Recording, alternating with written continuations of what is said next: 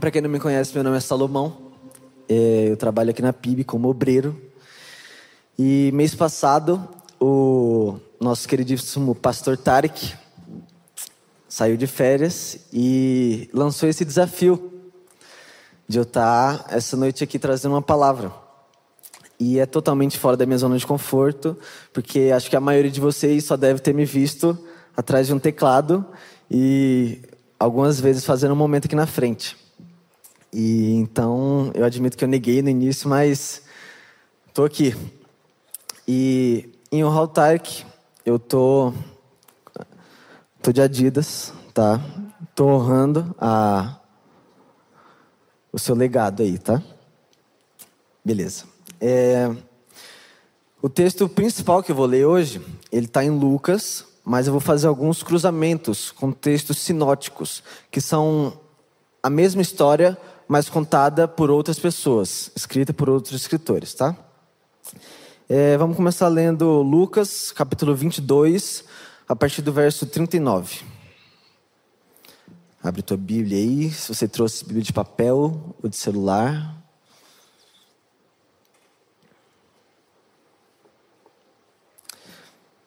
Vamos lá. A palavra de Deus fala assim: Então, acompanhado de seus discípulos, Jesus foi, como de costume, ao Monte das Oliveiras. Ao chegar, disse: Orem para que vocês não cedam à tentação. Afastou-se a uma distância como de um arremesso de pedra, ajoelhou-se e orou: Pai, se queres, afasta de mim este cálice. Contudo, que seja feita a tua vontade, não a minha. Então apareceu um anjo do céu que o fortalecia. Ele orou com ainda mais fervor e sua angústia era tanta que seu suor caía na terra como gotas de sangue. Por fim, ele se levantou, voltou aos discípulos e os encontrou dormindo, exaustos de tristeza. Por que vocês dormem? perguntou ele. Levantem-se e orem para que não cedam à tentação. Jesus, muito obrigado pela tua palavra aqui, muito obrigado porque estamos aqui reunidos para estudá-la. Que o Senhor possa se revelar grandemente a nós, que Nada do que eu falar aqui venha de mim, mas que sejam todas palavras tuas. Que o Senhor flua através de mim para que é, possa acontecer uma coisa diferente hoje aqui. Em nome de Jesus, amém. Bom, antes propriamente dos pontos, é, eu queria contextualizar um pouco vocês do cenário em que essa cena está se ocorrendo, tá? Jesus ele já estava com o ministério dele muito bem consolidado, já quase em fim de carreira. Ele já tinha realizado muitos milagres, muitas pessoas o conheciam, multidões o seguiam. Ele já tinha participado da última ceia e já tinha predito que ia sofrer muito, que ia morrer e que não tomaria a ceia de novo até que o reino de Deus viesse. E também já era odiado pelos chefes dos sacerdotes, os líderes religiosos, os mestres da lei, fariseus e tantos outros, mas ele não recuava. E já tinha predito que um dos doze ia traí-lo e que Pedro negaria três vezes. Nos versículos que a gente leu, é, falava que Jesus se dirigia ao Monte das Oliveiras, que foi onde ele foi traído por Judas, um pouquinho depois, e também onde foi crucificado. E só abrindo um parênteses aqui. Olha o que está escrito em Gênesis capítulo 3, os versos 22 e 23. Então o Senhor Deus disse: Vejam, agora os seres humanos se tornaram semelhantes a nós, pois conhecem o bem e o mal. Se eles tomarem do fruto da árvore da vida e dele comerem, viverão para sempre. Para impedir que isso acontecesse, o Senhor Deus os expulsou do jardim do Éden e Adão passou a cultivar a terra da qual tinha sido formado. É, isso aqui foi pouco depois de Adão comer do fruto proibido. E é interessante ver que o primeiro Adão perdeu o paraíso em um jardim, quando comeu do fruto proibido, e o segundo Adão reconquistou o paraíso. O segundo Adão é Jesus reconquistou o paraíso também em um jardim. Mas você já pensou em como Judas sabia exatamente onde Jesus ia estar para levar as tropas romanas para o prenderem? Jesus ele tinha um hábito de ir ao Monte das Oliveiras para orar. E essa é a primeira lição que eu tiro do texto. Um crente precisa sempre visitar o Monte das Oliveiras.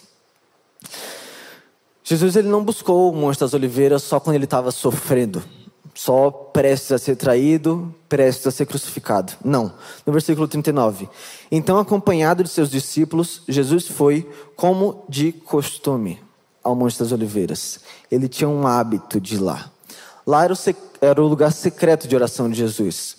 Não porque ninguém sabia que ele ia lá, mas porque era lá onde ele tinha os momentos íntimos com Deus, onde ele era alinhado. Jesus visitava esse lugar com tanta frequência que os seus discípulos, seus amigos, já sabiam onde o encontrar de noite, que era o horário que ele ia. Por isso, Judas conduziu as tropas até aquele lugar. É, Jesus estava com muito medo e tristeza. Ele sabia que ia sofrer, sabia que ia morrer. Por isso ele foi orar naquela noite. O lugar da oração é um lugar de alinhamento. Para Jesus, a oração não é simplesmente determinar o que a gente quer, não é só pedir, ah, Jesus, eu quero um celular novo, quero um, um colégio novo, sei lá, quero passar na faculdade. Não. Para Jesus, a oração é nos submeter à soberana vontade de Deus. Versículo 42. Pai, se queres, afasta de mim este cálice. Contudo, que seja feita a tua vontade e não a minha. Jesus ele tinha um local, Monte das Oliveiras. Ele tinha um horário de noite. E ele passava muito tempo na presença de Deus. Tanto que ele indagou aos discípulos: nenhuma hora vocês conseguiram? Uma horinha. Quem já ouviu falar da frase tempo é dinheiro? Meu pai fala muito essa frase. É, ela vem do inglês, Time is Money, e ela foi escrita pelo Benjamin Franklin e começou a ser usada no século XVIII para falar que a importância que a gente dá ao dinheiro também deve ser dada ao tempo, ou até mais. E a gente não pode ser hipócrita falando que o dinheiro não tem importância na nossa vida, porque ele tem. A gente vive numa, numa, numa no capitalismo. E isso é ok, tá? É, e eu imagino que ninguém aqui gosta de perder dinheiro, certo? E eu, pelo menos, não gosto. Mas mensalmente, a gente vem aqui na frente e dá o nosso dízimo. Ou pelo menos devia, né? E, e muitas vezes aquele, aquela quantia faria diferença no nosso mês. Para mim, em alguns meses teria feito a diferença. Então pensa comigo. Se o tempo é um pré-requisito para eu ter dinheiro. E eu dou o dízimo do dinheiro que eu consigo com o tempo. Por que, que eu também não dou o dízimo do tempo? Um dia tem 24 horas ou 1440 minutos. 10%, 144 minutos. Ou 2 horas e 24 minutos. Quanto tempo você tem investido no teu tempo intencional com Deus? Será que você está dando 10% do teu dia a Deus? Será que você está dando 5%? Uma hora e 12 minutos? Será que você está dando 1%? 15 minutos mais ou menos? 1% às vezes? Na Bíblia há inúmeros exemplos de pessoas que foram direcionadas em momentos de oração. Como, por exemplo, Abraão. Gênesis capítulo 12, versículos 1 e 2. Então o Senhor Deus disse a Abraão: Saia da sua terra, do meio dos seus parentes e da casa de seu pai, e vá para a terra que eu lhe mostrarei. Farei de você um grande povo, e o abençoarei, tornarei famoso o seu nome, e você será uma bênção.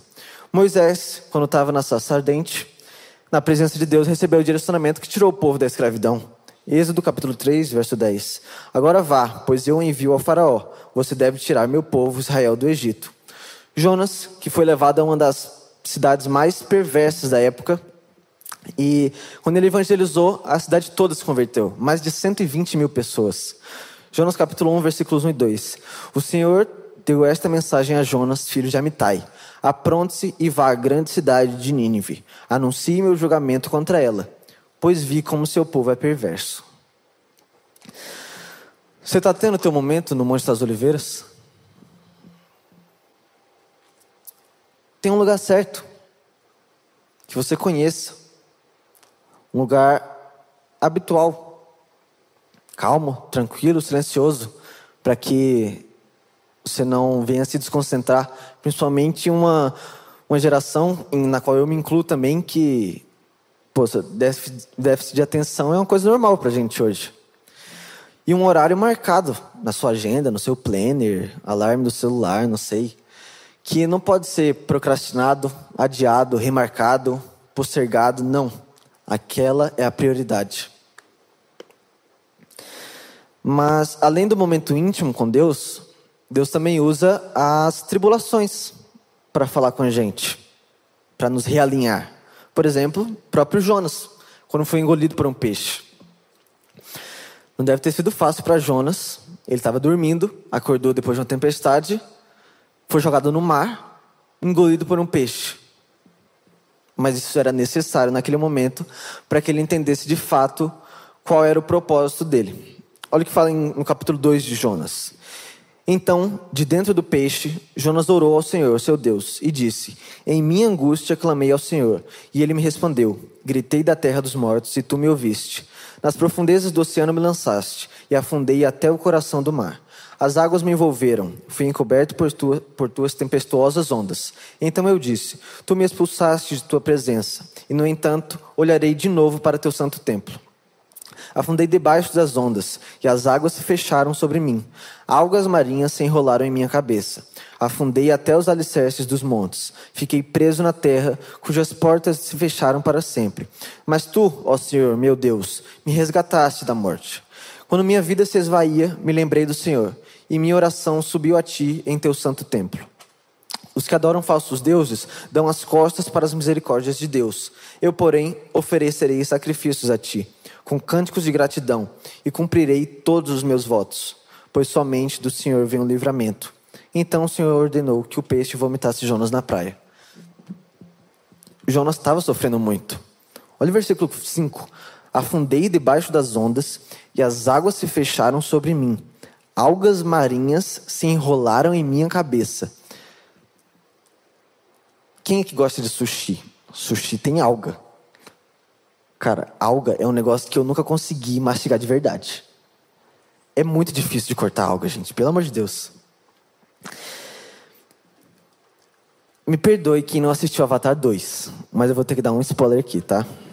Não é um spoiler wow, mas é um spoiler ainda. Quando o Loak, o filho do Jake Sully, o segundo, ele foi engolido pelo Tulkun, chamado Pai Akan, o irmão dele, Neteian, o primogênito, ficou preocupado e quis partir para cima do, da baleia gigante lá para salvar o irmão. Porque se um peixe engole alguma coisa, se qualquer coisa, se alguém engole alguma coisa, é para comer, certo? Mas em meio a situação difícil, pelo menos aparentemente, Loak foi alinhado quando o Tulkun lhe mostrou o que havia acontecido. E daquele momento em diante ele foi com mais força para defender o Tulkun. Do mesmo jeito que o Loak, mesmo temeroso em entrar na boca de um animal gigantesco, entrou, o crente, mesmo tendo medo de enfrentar as dificuldades da vida, os obstáculos que poderia, que vai ter que superar, não pode fugir, mas sim seguir em frente. E essa é a segunda coisa que eu aprendo com esse texto. Um crente não foge das tempestades. Não era segredo para os discípulos que Jesus estava triste. Marcos capítulo 14, versículos 33 e 34. Levou consigo Pedro, Tiago e João e começou a sentir grande pavor e angústia. Minha alma está profundamente triste, a ponto de morrer, disse ele. Fiquem aqui e vigiem. Jesus estava muito triste. Ele sabia que ia sofrer e que ia morrer. Ele era o filho de Deus, mas ele ainda sentia dor. Ele entrou nessa batalha orando, chorando e suando sangue. Não para fugir da vontade de Deus, mas sim para realizá-la. Versículo 44 de Lucas 22. Ele orou com ainda mais fervor e sua angústia era tanta que seu suor caía na terra como gotas de sangue. Para quem não sabe, o evangelista Lucas era um, um médico historiador da época. Então, em muitos casos, ele pegou alguns detalhes que os outros escritores não pegaram. Por exemplo, o suar sangue. O nome clínico que se dá ao fato de suar sangue é hematidrose. E é um fenômeno muito raro.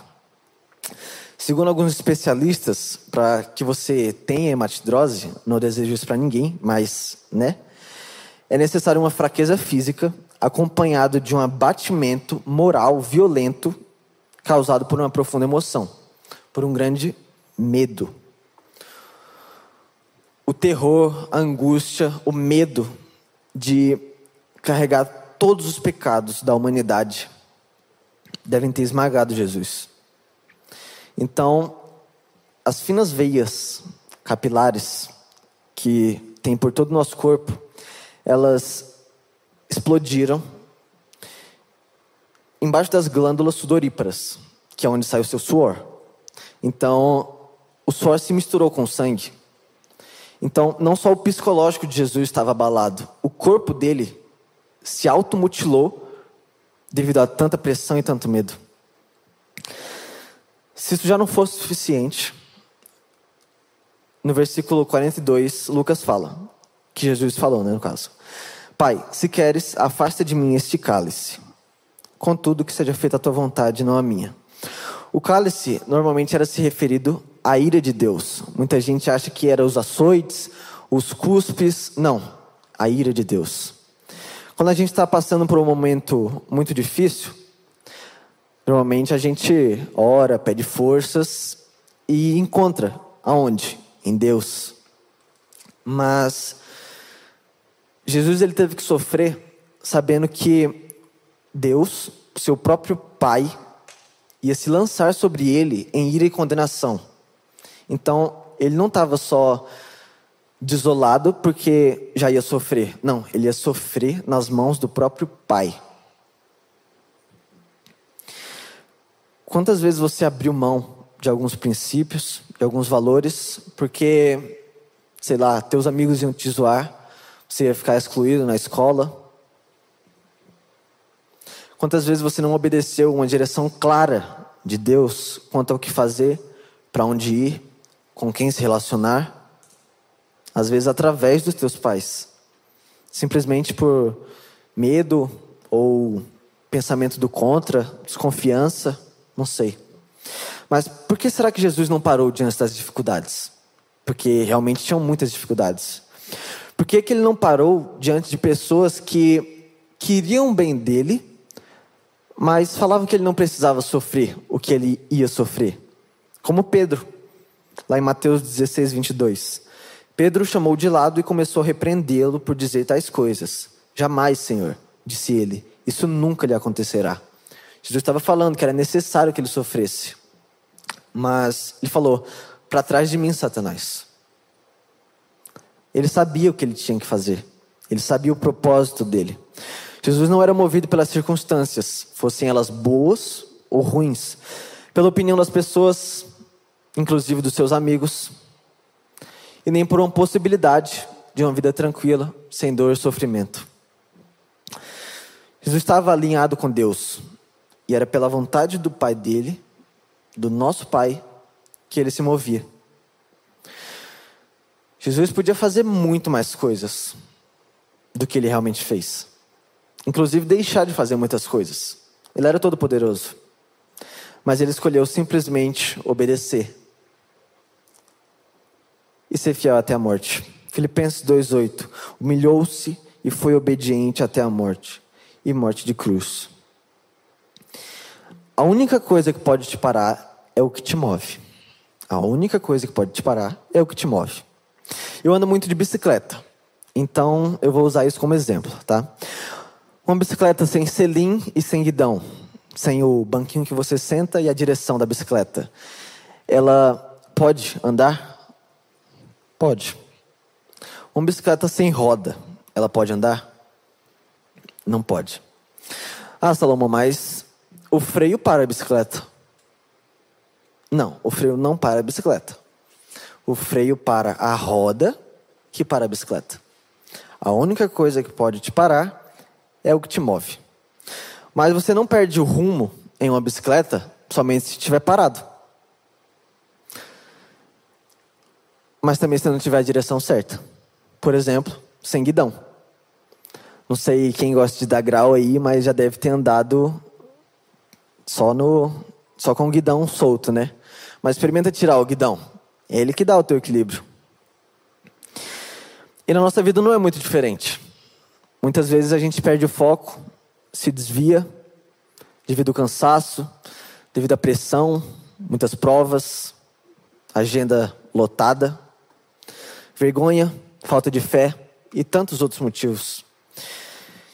Que a gente possa olhar, por exemplo, de Jesus, que nos deu quando alinhado com Deus, seguiu o seu propósito e obedeceu à boa, perfeita e agradável vontade de Deus.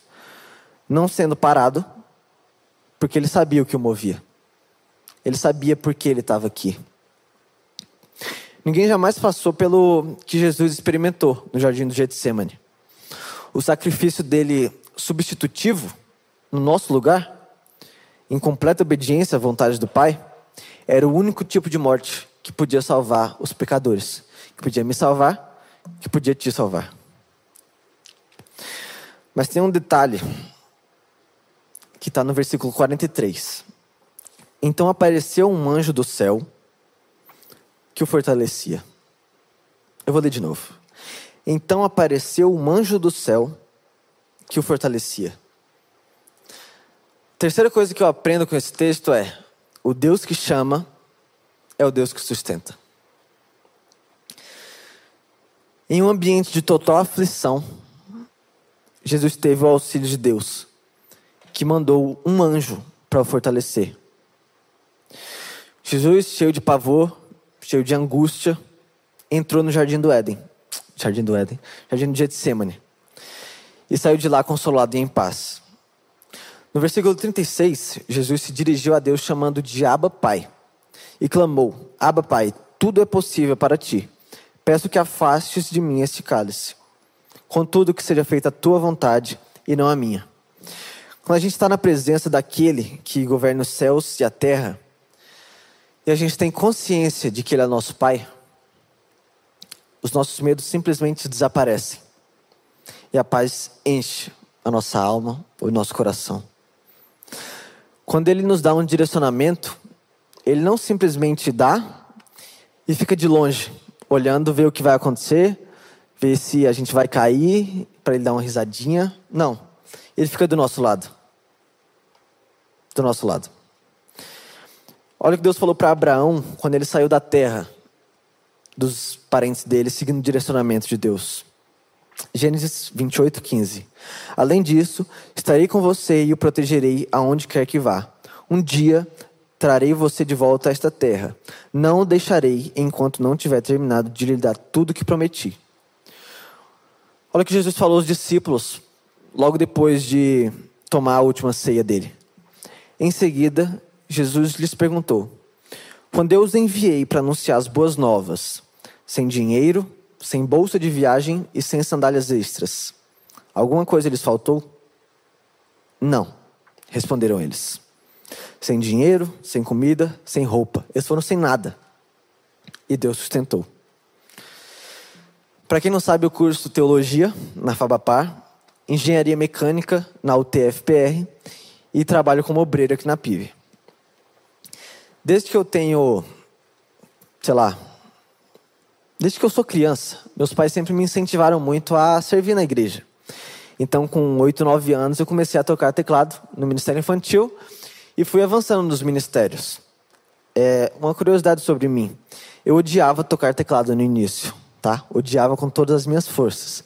Mas meu pai insistiu muito e hoje aqui estou eu, né? Agradeço muito porque se ele não tivesse insistido, eu não seria quem eu sou hoje. Mas se você não gosta de tocar instrumento, ainda tá tempo. Ainda dá tempo, tá? Vai nessa.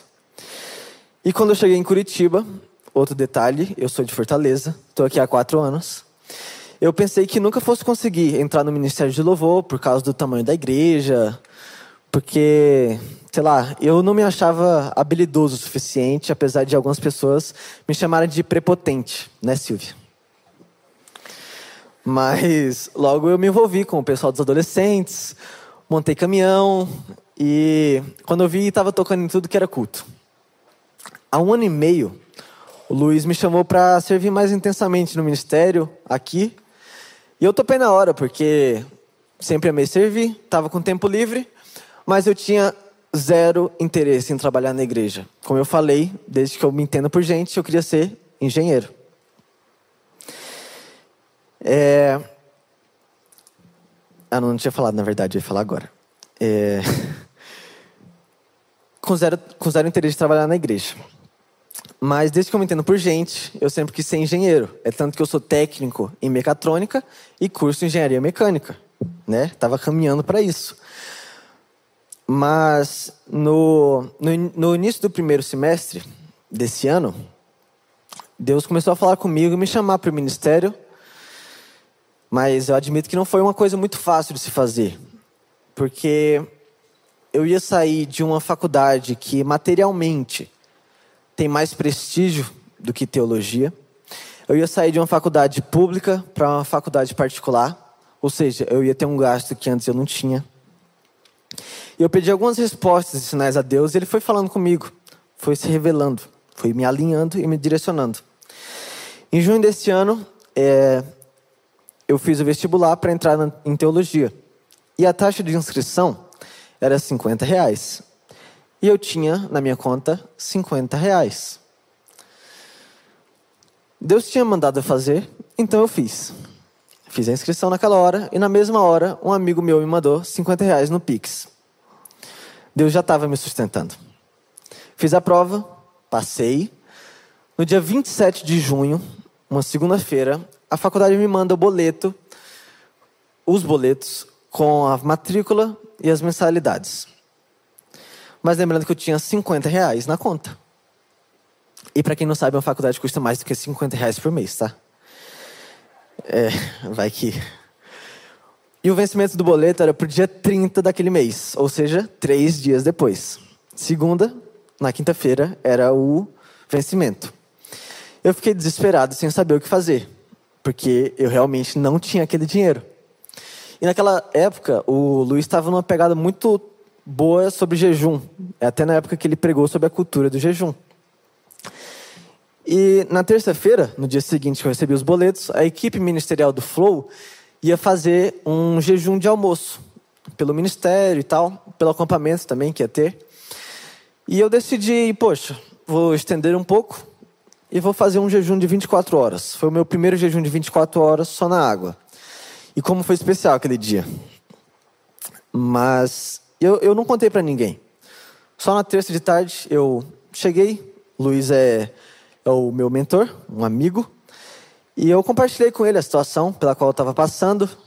E a gente compartilhou algumas coisas e oramos, confiando que Deus ia fazer alguma coisa sobrenatural. Porque o natural já, já tinha passado, não dava mais. E ele me pediu para avisar quando Deus mandasse, né? Eu admito que eu estava confiando, mas com aquele pé atrás, sabe? Tipo, ah, você é meu amigo, mas eu tenho. Não, deixa quieto. É...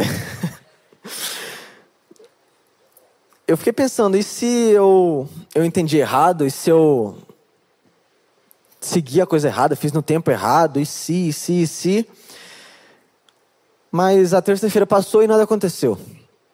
Quarta-feira de manhã, acordei, desci do meu quarto, fui tomar café da manhã.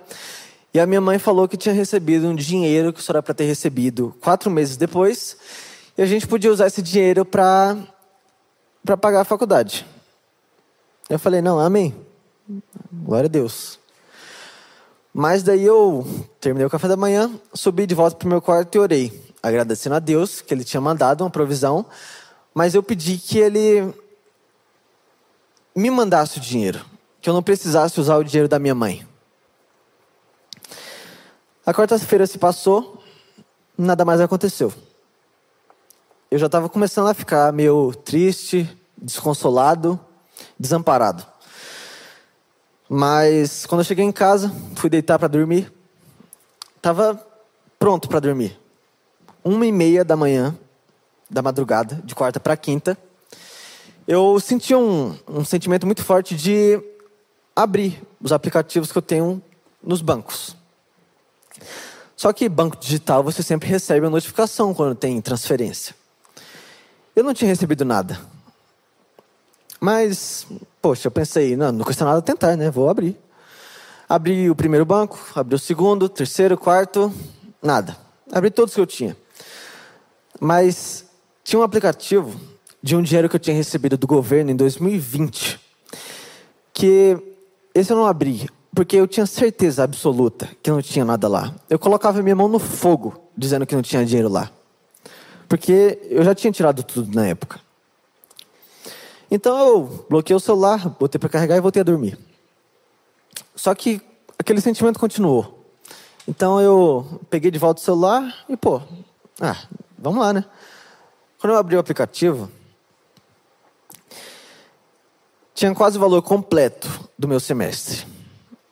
Só que não tinham depositado um dia antes, uma semana antes, um mês antes. Tinham depositado seis meses antes. Seis meses antes. E nesses seis meses, alguns meses eu não tinha o valor para pagar meu cartão de crédito.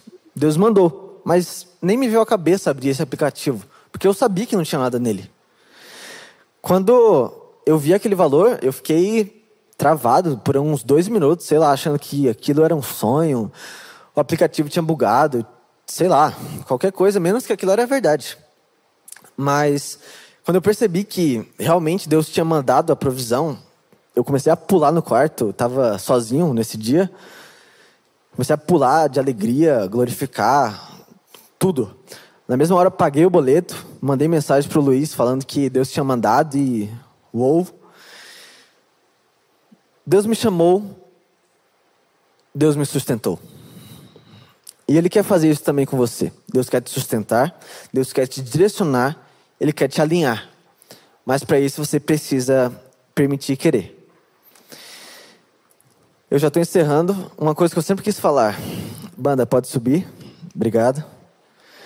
É, eu queria falar que a rendição ela é voluntária. Tá? Você pode se render a Jesus se você quiser. Mas eu garanto que não há coisa melhor a se fazer. De verdade. Deus quer ter momentos com você quer ter momentos íntimos, momentos reveladores contigo. Ele quer mudar o teu alicerce. Ele quer te firmar nele, na verdadeira rocha. Como o pastor Michel fala, quando eu chegar no céu, eu quero que o armário com as bênçãos que Deus poderia me dar esteja vazio. Porque tudo que eu tinha para receber, eu recebi por viver em obediência. Por mais que seja doloroso, Ele quer te moldar pelo fogo para que você se torne o que você jamais imaginou se tornar. Mas ele, ele também quer que você saiba que ele nunca te abandonou e que ele nunca vai te abandonar. Ele está com você em todos os momentos.